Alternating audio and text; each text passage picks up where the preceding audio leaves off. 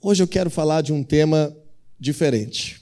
Um tema que talvez você nunca tenha ouvido falar dessa forma sobre a palavra de Deus. E eu quero te dar uma notícia agora que pode ser que seja surpreendente para a tua vida. E essa notícia se resume a três palavras. E eu quero te dizer com convicção e com todas as letras que se você está buscando a Deus de acordo com os caminhos que a palavra de Deus te orienta, existe uma verdade que talvez você não sabia e que vai te surpreender agora. Deixa eu te falar. Você é adotado.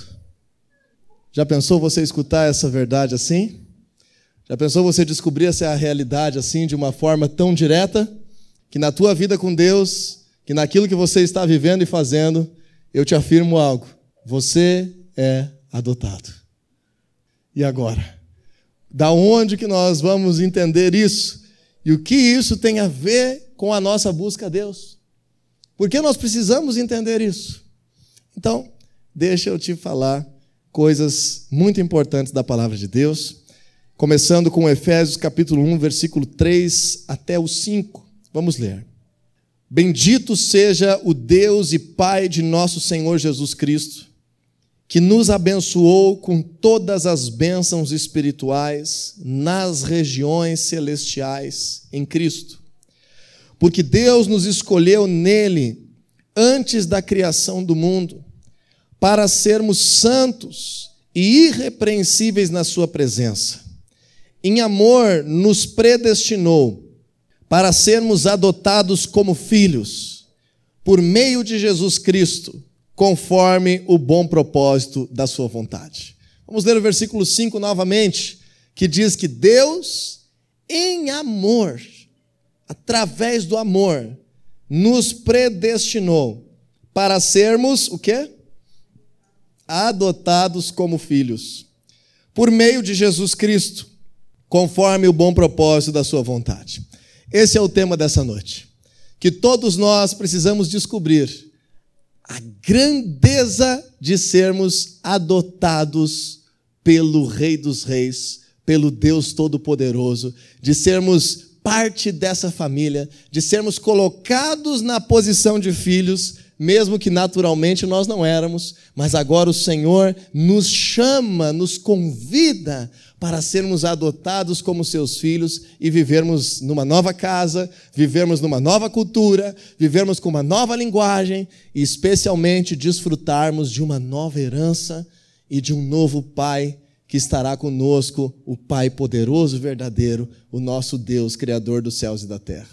Sobre isso que nós vamos falar hoje. E essa expressão, adoção de filhos, é uma palavrinha só na, no original grego da Bíblia, que é ruiotesia, que é uma palavra só, que é, diz assim: tornar alguém um filho maduro herdeiro. Tornar alguém um filho herdeiro. Diga assim comigo: ser adotado é tornar alguém um novo herdeiro.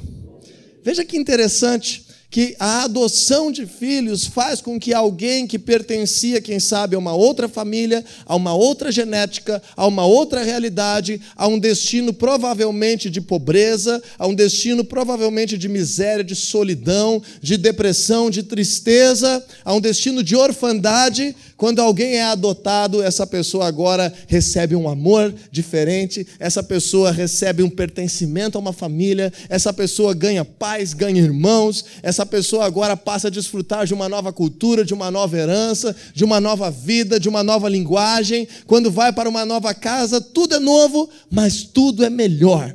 Tudo é especial, tudo é diferente, tudo é regado em amor e na decisão desse pai de que eu faça parte porque ele me escolheu. Olha que interessante isso. Que nós somos adotados como filhos pelo Espírito de Deus. Daqui a pouquinho eu vou explicar um pouco melhor, biblicamente e cultural, naquilo que o apóstolo Paulo escreveu e nós lemos, o que, que isso significa. Mas eu gostaria primeiro de trazer alguns conceitos sobre o que Deus projeta para a humanidade. Você lembra aqui no versículo 5 que nós lemos que Deus nos predestinou. Diga comigo assim: predestinou. Predestinou. O que, que significa isso? Significa que Deus preparou um destino planejado por Ele para nós. Que Deus tem um caminho preparado, um destino preparado, um futuro delineado para as nossas vidas. E isso se chama um pré-destino. Por que, que é um pré-destino? Porque, como Deus te deu e me deu liberdade de escolha, Deus te deu e me deu livre-arbítrio para tomarmos a decisão que quisermos nessa terra. Nós somos tão livres por Deus que nós podemos, inclusive, fazer mal para alguém que está nessa terra que Deus deu vida para essa pessoa. Nós somos tão livres que Deus não nos impede de, inclusive, tirar a própria vida. Isso não é desejo de Deus que alguém sofra, que alguém faça mal, que alguém sofra mal, que alguém tire sua própria vida. Isso é consequência de um ser humano que está afastado de Deus e que está tomando as suas decisões porque Deus deu liberdade para que se tome decisões. Nós somos seres que Deus criou a sua imagem e semelhança e nós podemos viver o destino que nós quisermos vivermos. Mas a palavra de Deus declara que Deus tem um destino especial para as nossas vidas. Que Deus preparou um destino, Ele predestinou uma vida completa para cada um de nós. Só que esse destino preparado por Deus, ele só vem à tona quando nós escolhemos, cremos e correspondemos ao seu chamado para que nós venhamos ser adotados e venhamos a fazer parte da sua casa, da sua família, da sua linguagem, dos seus princípios, da sua vida, do seu jeito de ser. Ele nos predestinou para sermos adotados como filhos. Esse é o propósito da sua vontade. A vontade de Deus é que nós venhamos fazer parte da sua família para que possamos viver o destino que ele preparou para nós. Está ficando claro isso para você? Então agora nós vamos ver alguns conceitos na palavra de Deus que vamos entender. Quem sabe parte da história das nossas vidas que nós não entendíamos, a parte que como que Deus, quem sabe, teria permitido isso? Como que Deus é, não interveio nisso? Como que eu tenho vivido coisas que não estavam nos meus planos? Então eu gostaria de fazer um convite que você abra a tua Bíblia em Atos capítulo 17, versículo 29. O apóstolo Paulo fala algo aqui muito interessante. Atos 17, 29, ele diz assim: Sendo, pois, geração de Deus, não devemos pensar que a divindade é semelhante ao ouro, à prata ou à pedra, trabalhados pela arte e a imaginação do homem.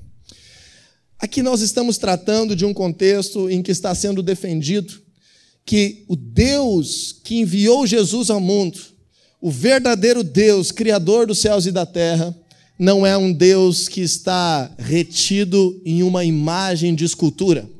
Não é um Deus que está significado por uma idolatria, que alguém simplesmente se prostra àquela imagem, como era tanto e tão comum no ambiente em que os discípulos de Jesus viveram nessa terra.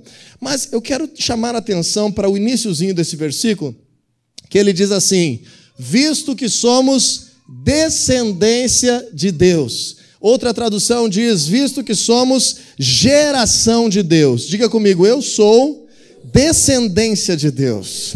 E quando nós entendemos isso, veja só, Gênesis capítulo 1, 26, no primeiro capítulo da Bíblia, Deus cria os céus e a terra, Deus cria tudo que há na terra, relata que todas as coisas que nós vemos neste mundo foram pensadas e projetadas por Deus, e Deus fez isso acontecer pelo seu poder, pelo poder da sua palavra. E quando Deus termina toda essa criação, ele decide uma criação especial, ele decide gerar um ser especial, que é o ser humano. E sobre esse ser, Deus faz uma declaração única. E ele diz assim no versículo 26 de Gênesis 1: Disse Deus: façamos o homem a nossa imagem, conforme a nossa semelhança. Entenda, o homem é único, o ser humano é único, porque apesar de Deus ter criado tudo o que há nessa terra, o Senhor nos gerou a sua imagem e a sua semelhança. Então, quando nós vemos aqui esse texto de Atos 17 que nós acabamos de ler, nós entendemos que todos nós somos descendência de Deus. Todos nós carregamos algo de Deus dentro de nós. Todos nós carregamos uma imagem de Deus dentro de nós. Se nós somos parte de uma família, isso vem de Deus. Se mães aqui sentem amor pelos seus filhos, isso vem de Deus. Se pais se sentem no encargo, na responsabilidade de proteger e cuidar da sua família, isso vem de Deus. E não precisa estar dentro de uma igreja para ser assim, porque o ser humano é a imagem de Deus. Diga comigo assim: desde o meu nascimento, há muitas coisas de Deus dentro de mim. Perceba isso, que nós somos descendência de Deus, que nós temos uma genética de Deus. Existe algo impresso de Deus ao nosso redor. Qual é o problema, então? O que, que está realmente causando algum problema nisso? O problema disso tudo é que, se nós voltarmos em Efésios capítulo 1, gostaria que você pudesse retomar lá Efésios capítulo 1, e nós lemos no versículo 5 que Deus nos predestinou para sermos adotados como filhos.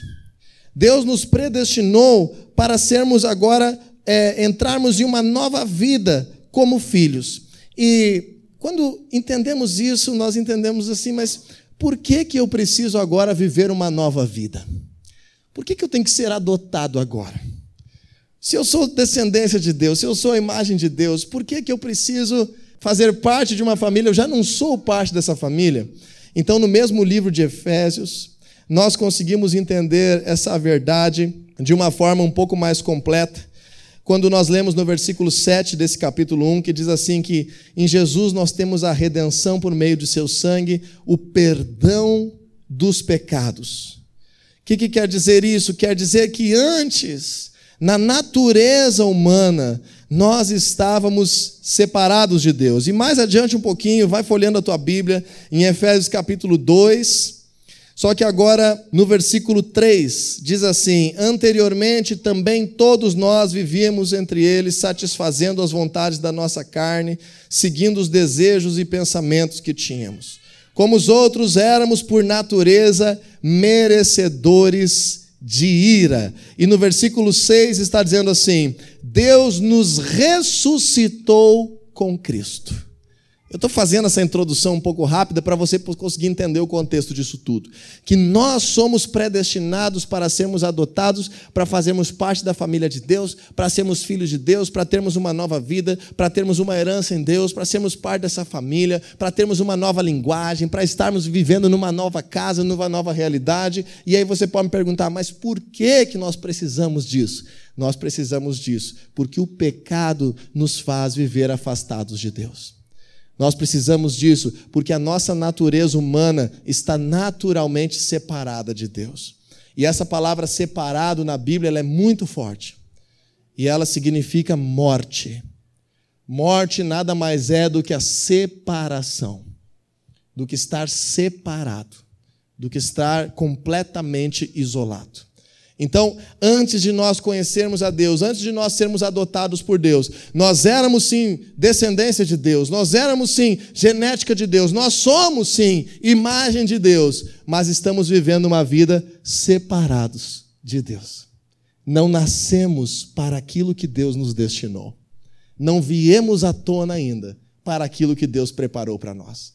E aí eu quero te exemplificar isso de uma forma muito interessante na palavra de Deus, em Gênesis capítulo 1, versículo 1, nos primeiros versículos da Bíblia. A palavra de Deus, ela diz o seguinte: No princípio, Deus criou os céus e a terra. Era a terra sem forma e vazia. Trevas cobriam a face do abismo, e o Espírito de Deus se movia sobre as águas. E disse Deus: haja luz, e houve luz. Então, olha que interessante. Os três primeiros versículos da Bíblia são uma analogia a todo o projeto de Deus para essa terra. Diz que no princípio Deus já havia criado, Deus já havia pensado, Deus já havia destinado, Deus já havia preparado toda a terra. Contudo, essa terra, num primeiro momento, tudo que nós vemos, todo o projeto de Deus, num primeiro momento, ainda estava sem forma e vazio ainda estava apenas contido na sua palavra, contido no seu propósito, contido no seu projeto, ainda estava uma escuridão, ainda estava um caos. A vida ainda estava obscurecida. E diz assim: e o Espírito de Deus pairava por sobre a face das águas, até que Deus faz vir à tona a vida, a luz, algo visível, e o Senhor diz no versículo 3: E disse Deus: haja luz e houve luz. Isso é uma analogia à nossa própria vida. Quando ainda não nascemos, mas estamos na barriga da mamãe, somos descendência dos pais ou não? Somos. Mas a nossa vida lá dentro da barriga da mamãe está uma vida visível? Está percebendo a luz, está vivendo, está desfrutando de tudo que esse mundo lindo, colorido tem para oferecer? Não. A vida lá dentro está obscurecida, está inerte, está apagada, está sem forma e vazia ainda. Está sendo formada, está sendo gerada, mas ainda está tudo escuro. Ainda está sobrevivendo apenas. Existe aqui fora grandes coisas para serem vividas, mas essa descendência ainda está sendo gerada e ainda não viu a luz. E quando nascemos, como é que diz a expressão em português? Que mamãe, na hora do parto, ela nos dá a luz, nos entrega a luz, nos faz ser colocados na luz, na vida. Perceba que interessante. A mesma analogia do início da Bíblia aconteceu com todos nós um dia na barriga da mamãe. E agora, essa mesma analogia da Bíblia, essa mesma analogia que acontece todos nós, aconteceu com todos nós na barriga da mamãe, acontece com nós todos os dias. Quando você chegar em casa agora cansado desse dia, você precisa tomar uma decisão. Você precisa tomar uma decisão de ir para um lugar sem forma e vazio. Lá na tua caminha, com a cabecinha no travesseiro, você vai fechar os olhinhos, cansado, e vai decidir ir para um lugar que não tem forma, que não tem luz, que está vazio, que está parado. E todos os dias nós nos encontramos nesse mesmo lugar, um lugar sem forma e vazio, e de repente, no outro dia, nós de novo quase que renascemos para a luz, para a vida, para um novo mundo, para um dia inteiro de oportunidades de viver e construir coisas extraordinárias. Você já pensou nisso? Então, todas essas coisas da vida, são as evidências que o Senhor nos dá para nos mostrar como que é o projeto dele. Como que é o projeto dele? Hoje nós tivemos um batismo lindo aqui, maravilhoso, muitas pessoas nascendo de novo por meio desse ato do batismo, dizendo sim ao Senhor Jesus e ao seu evangelho. O que estava acontecendo então, pessoal? O que é a verdade da palavra de Deus para todos nós? Que nós somos descendência de Deus, nós somos imagem de Deus, nós carregamos algo de Deus. Mas enquanto nós não nascemos para Deus, a nossa vida está sem forma e vazia. A nossa vida está na escuridão. A tendência natural é nós experimentarmos desgraça, é nós experimentarmos sofrimento. Nós nos esforçamos demais mas é como se fosse aquele ditado que o cobertor é curto, sabe? Então a gente cuida da família, descuida do trabalho, cuida muito do trabalho, aí descuida da saúde, cuida da saúde, descuida das finanças, cuida das finanças, descuida da família. E parece que o ser humano é levado a um momento em que ele diz assim: a palavra de Deus diz assim: te acorda, existe uma nova vida de Deus para ti. Existe uma luz nova sobre o teu caminho. Existe algo novo sobre ti. E aí, lá em Salmo 119, a própria Bíblia diz assim sobre ela: Lâmpada para os meus pés, Senhor, é a tua palavra. Luz para o meu caminho é a tua palavra. Diga comigo, a palavra de Deus é o que gera luz sobre todo o meu ser. A palavra de Deus gerou luz para a humanidade palavra de Deus gera luz sobre o ser humano para que ele venha nascer. E a palavra de Deus é a única opção de gerar luz para todos os caminhos da tua vida. Para tudo aquilo que você planejar, para tudo aquilo que você projetar.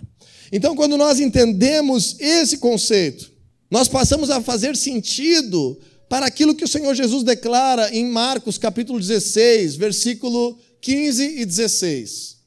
Marcos 16, 15, 16, a palavra de Deus diz assim: Jesus está dizendo assim: Disse-lhes: Vão pelo mundo todo e preguem o evangelho a todas as pessoas. Quem crer e for batizado será salvo, mas quem não crer será condenado. Diga comigo: quem crer e for batizado será salvo, será restaurado, verá a luz, viverá uma vida nova, iluminará os seus caminhos, será tirado de uma posição de desgraça, será um filho que agora não está separado mais do seu pai Será um filho que não está agora refém da pobreza, não está refém de estar num lugar onde, bem, se, se esfriar o clima aqui eu vou sofrer. Se der uma tempestade aqui eu vou sofrer. Se alguém passar aqui e quiser me fazer mal, eu vou sofrer. Porque eu sou um filho que está separado da família. Eu sou um filho que está abandonado. Eu sou um filho que está vivendo uma vida caótica, sem forma e vazia. Eu sou alguém que está apenas sobrevivendo. Mas o Senhor Jesus diz assim: se vocês forem para todas as pessoas que vocês conhecerem, é para todas essa verdade, e anunciarem o meu evangelho, a vida que eu tenho para dar, a notícia que eu vim para salvar, a notícia que eu vim para dar uma vida nova, todos aqueles que acreditarem poderão ser adotados nessa família. Todos aqueles que crerem poderão fazer parte dessa vida nova. Todos aqueles que crerem e quiserem nascer de novo receberão salvação e restauração. Batismo é o símbolo do novo nascimento. Veja que interessante, João capítulo 1, versículo 12 e 13, diz assim a palavra de Deus: Contudo, aos que o receberam, aos que creram em seu nome, deu-lhes o direito de se tornarem filhos de Deus os quais não nasceram por descendência natural, nem pela vontade da carne, nem pela vontade de algum homem, mas nasceram de Deus. Nós não estamos aqui pela vontade de alguém apenas. Não deveríamos estar aqui pela vontade de alguém apenas. Nós não conseguimos experimentar verdadeira vida se estivermos buscando a Deus para agradar alguém. Nós não conseguimos ter palavra de Deus que ilumine os nossos caminhos se estivermos fazendo isso pela metade, se estivermos fazendo isso assim, só como assim, ah, eu vou lá, se der, deu, não der, não deu, eu vou acreditar um pouquinho, mas eu acho mesmo que não vai dar certo. Não, nós só conseguimos experimentar o destino que Deus já preparou para nós, se nós dissermos não a uma vida sem Deus, e sim a uma nova vida com o nosso Senhor, decidindo, eu quero ser adotado, eu quero fazer parte dessa casa. Eu quero fazer parte dessa família. Eu quero ser filho desse pai. Esse pai do Senhor Jesus, ele, eu quero que ele seja meu pai também. Eu quero que ele faça parte do meu ser. E aí, quando a gente avança um pouquinho mais em crer nisso, em se dedicar a isso, aí nós começamos a diariamente nos preocuparmos. Eu quero fazer parte dessa família, eu quero nascer de novo, eu quero iluminar os meus caminhos. Eu quero saber qual é a palavra de Deus para o meu dia. Eu quero saber o conselho de Deus para o meu casamento. Quero saber o conselho de Deus para educar os meus filhos. Eu quero saber o conselho de Deus para as minhas finanças. Eu quero saber o padrão, a palavra de Deus para o meu futuro. Eu quero, eu quero que esse pai faça parte da minha vida. Eu quero desfrutar dessa herança. E aí eu falei para você que nós íamos explicar um pouquinho melhor o que, que significava ser adotado como filho nessa linguagem da Bíblia. No tempo em que Paulo escreveu isso, estava imerso em uma cultura greco-romana, uma cultura onde é, os princípios gregos ainda eram vigentes, mas o Império Romano dominava a sociedade. E a gente chama essa cultura de greco-romana. Nessa cultura greco-romana havia uma importância muito grande que se dava para a herança. Uma importância muito grande. E um desprezo muito grande para pessoas que não tinham herança. Então, esse conceito de adoção de filhos, na cultura greco-romana, é completamente diferente do conceito de adoção de filhos que nós temos hoje. Hoje, quando eu falo para você adoção de filhos, o que, que você imagina? Provavelmente você imagina uma criança recém-nascida ou pequena que está sem os seus pais, que foi ou abandonada, ou seus pais morreram, ou ela não teve, então, ou a mãe morreu no parto. Bem, ela está órfã, ela está sem os seus pais. E agora a gente imagina que alguém vai assumir a guarda, a, a paternidade, adotando então uma criança. Deixa eu falar uma coisa bastante triste para você da realidade bíblica. No tempo em que o apóstolo Paulo escreveu isso, não tinha nada a ver com a adoção de filhos, esse conceito que nós temos hoje. Se algum filho fosse abandonado, esse filho não era recolhido por ninguém. Esse filho era deixado morrer.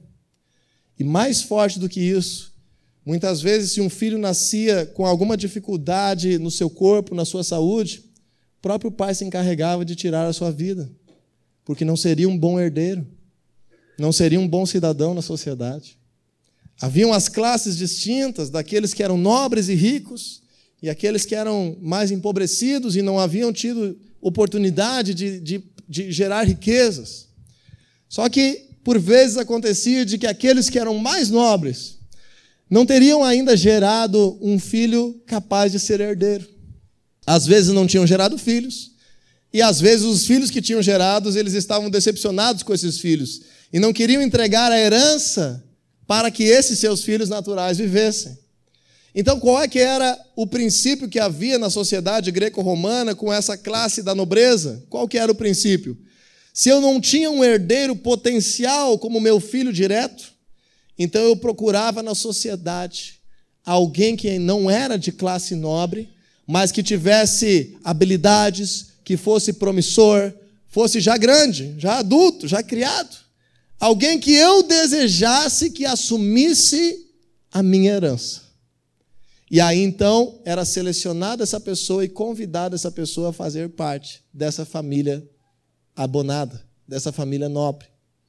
E os pais naturais rapidamente desejavam: filho, vai lá, é a oportunidade da tua vida de se tornar um homem nobre, de se tornar herdeiro dessa família que quer te adotar. E esse termo ruiotesia que aparece na Bíblia é exatamente isso. É o desejo de alguém que já é poderoso de pegar alguém que não é gerado naturalmente sua descendência é, de sangue e adotar essa pessoa agora para herdar os seus negócios, a sua herança, a sua família, tudo aquilo que tem.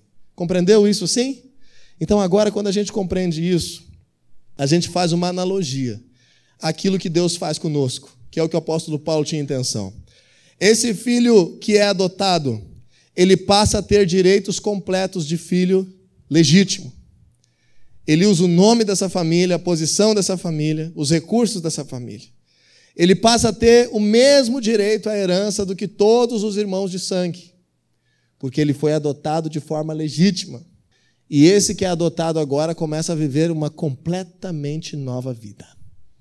Então agora eu quero te convidar a abrir um texto da palavra de Deus, que é Romanos 8:14, e depois nós vamos finalizar com o mesmo texto que começamos. Vamos ver Romanos 8:14. Diz assim a palavra de Deus: Porque todos os que são guiados pelo espírito de Deus são filhos de Deus. E essa expressão aqui, filhos de Deus, é a palavra grega ruios. Lembra? Ruiotesia é a palavra ruios. E essa palavra ruios é uma palavra específica para um filho que já é um herdeiro, para um filho que já é um cidadão para um filho que já tem direito e autonomia para viver a sua vida, viver os seus projetos, construir algo, administrar as posses da sua família, viver coisas diferentes, projetar algo, construir também a sua família, ele é um filho herdeiro. Então veja só, todos os que são guiados pelo Espírito de Deus são filhos herdeiros de Deus são pessoas que desfrutam da herança que Deus tem. São pessoas que conseguem estar vivendo nessa terra como esses filhos que foram adotados, mas não somente são adotados para não sofrerem, eles são adotados e agora eles desfrutam de uma vida nova. Desfrutam de uma herança, mas junto com essa herança existem deveres de honrar o nome do seu pai. Deveres de honrar, fazer parte dessa família, deveres de assumir o nome novo dessa família que foi adotado, deveres de estar administrando os recursos da sua família, de ser responsável com aquilo que é o destino que a sua família carrega, de estar agora vivendo uma vida completamente diferente. Então, para terminarmos, volte lá, por favor, Efésios capítulo 1, versículo 3 ao 5. Quando nós recebemos Jesus, nós somos feitos filhos nascidos. Quando nós cremos no Senhor Jesus e nascemos de novo por meio do batismo, nós deixamos apenas de ser uma descendência que está vivendo uma vida sem forma e vazia, cercada de escuridão, apenas sobrevivendo, e passamos agora a ser novos nascidos. Mas é possível eu ser um cristão novo nascido e não estar desfrutando do destino que Deus preparou para mim. E não estar vivendo como um herdeiro, não estar vivendo como um cidadão com a posição de filho que Deus desenhou para mim, que Deus destinou para mim. Então, somente como nós lemos em Romanos 8, quando eu decido que a minha vida seja guiada pelo Espírito de Deus, que a minha vida seja guiada pela palavra de Deus, é que realmente eu passo a desfrutar essa herança. Então agora vamos ler Efésios 1, 3 ao 5, dizendo assim: Bendito seja o Deus e Pai de nosso Senhor Jesus Cristo, que nos abençoou com todas as bênçãos espirituais nas regiões celestiais em Cristo. Quantas bênçãos o Senhor já te abençoou nas regiões celestiais? Com quantas? Com todas. Tudo que nós precisamos de Deus já está disponível para nós. Toda a herança que o Senhor Jesus conquistou na cruz, o direito de nos dar também, já está disponível para nós. Só que essas bênçãos são bênçãos espirituais. São bênçãos que estão na esfera espiritual. Deus é espírito, já diz João capítulo 4. Deus é espírito. Então, as bênçãos de Deus são bênçãos espirituais. E agora, qual é o segredo disso? Os filhos maduros são aqueles que conseguem ter autonomia de se relacionar com o seu pai e compreender os seus projetos e o seu destino para usar todos esses recursos e produzir sentido à sua vida. Os filhos herdeiros são esses que conseguem compreender o destino e o projeto do seu pai e usar esses recursos da melhor forma para conduzir a sua vida. Então, agora veja que interessante, diz assim, no versículo 4: Porque Deus nos escolheu nele antes da criação do mundo para sermos santos e irrepreensíveis em Sua presença. Para que Deus te chamou como um filho adotivo da sua casa, como pertencente à sua família? Qual é a nossa parte? Qual é a nossa parte de filho nessa família? Que nós venhamos nos esforçarmos para sermos alguém especial, alguém distinto, alguém santo, alguém que honra a posição de filho de Deus, que não quer mais voltar àquela vida sem forma e vazia. O que é eu, eu desejar não ser santo? O que é o desejar não ser separado? Bem, eu ser filho do rei dos reis e querer voltar a viver na sarjeta. Eu ser filho do Deus Todo-Poderoso e escolher voltar a ter uma vida sem forma. Voltar a ter uma vida vazia. Me afastar do meu pai de novo. Então, infelizmente, isso é possível acontecer. É possível. É possível simplesmente ter nascido de novo e sair de casa e não querer mais os caminhos que o meu pai tinha para mim, a herança que ele tinha para mim. Mas no versículo 5 diz sobre esse destino de Deus, que conforme a vontade dele, é o, é o projeto que por meio de Jesus é ativado. Então eu quero encerrar te dizendo algo muito especial. Se você entregar a tua vida para o Senhor, se você desejar viver uma nova vida de verdade, Queira ser guiado pelo Espírito de Deus. Queira depender de Deus. Se você tem uma, uma decisão importante a tomar, não tome ela sozinho para depois recorrer a Deus. Busque a orientação da palavra de Deus, ore ao Senhor. Se você está com dificuldades no teu casamento, não vá lá para a sarjeta de novo resolver esse problema. Vá ao depósito, vá à herança que você já tem e obtenha recursos do teu pai para trazer transformação à tua realidade. Se você precisa tomar uma decisão de, sobre o teu emprego, sobre o teu ministério, sobre o teu futuro, não tome ela sozinho mais. Porque humanamente nós não estamos em condições de enxergar os melhores caminhos. Os caminhos estão ali, mas nós estamos no escuro. A palavra de Deus é a luz que ilumina os nossos caminhos. Deseje ser guiado pelo Espírito de Deus. Você tem uma herança extraordinária nas tuas mãos. Você tem todos os recursos da palavra de Deus nas tuas mãos. E por último, você pode me perguntar como eu acesso isso? Hebreus 11:1 diz: A fé é a certeza do que eu espero e a prova daquilo que eu não vejo. Bênção espiritual, nós conseguimos olhar, enxergar com os nossos olhos naturais? Algo espiritual, nós conseguimos é, fazer com que isso seja realmente palpável sem usar a nossa fé? Não. Quando nós cremos, quando nós usamos a nossa fé, quando nós queremos ver além das circunstâncias, quando nós vencemos o desespero, o medo, como nós cantamos hoje, quando nós vencemos o orgulho, nós somos capazes de nos voltarmos para Deus.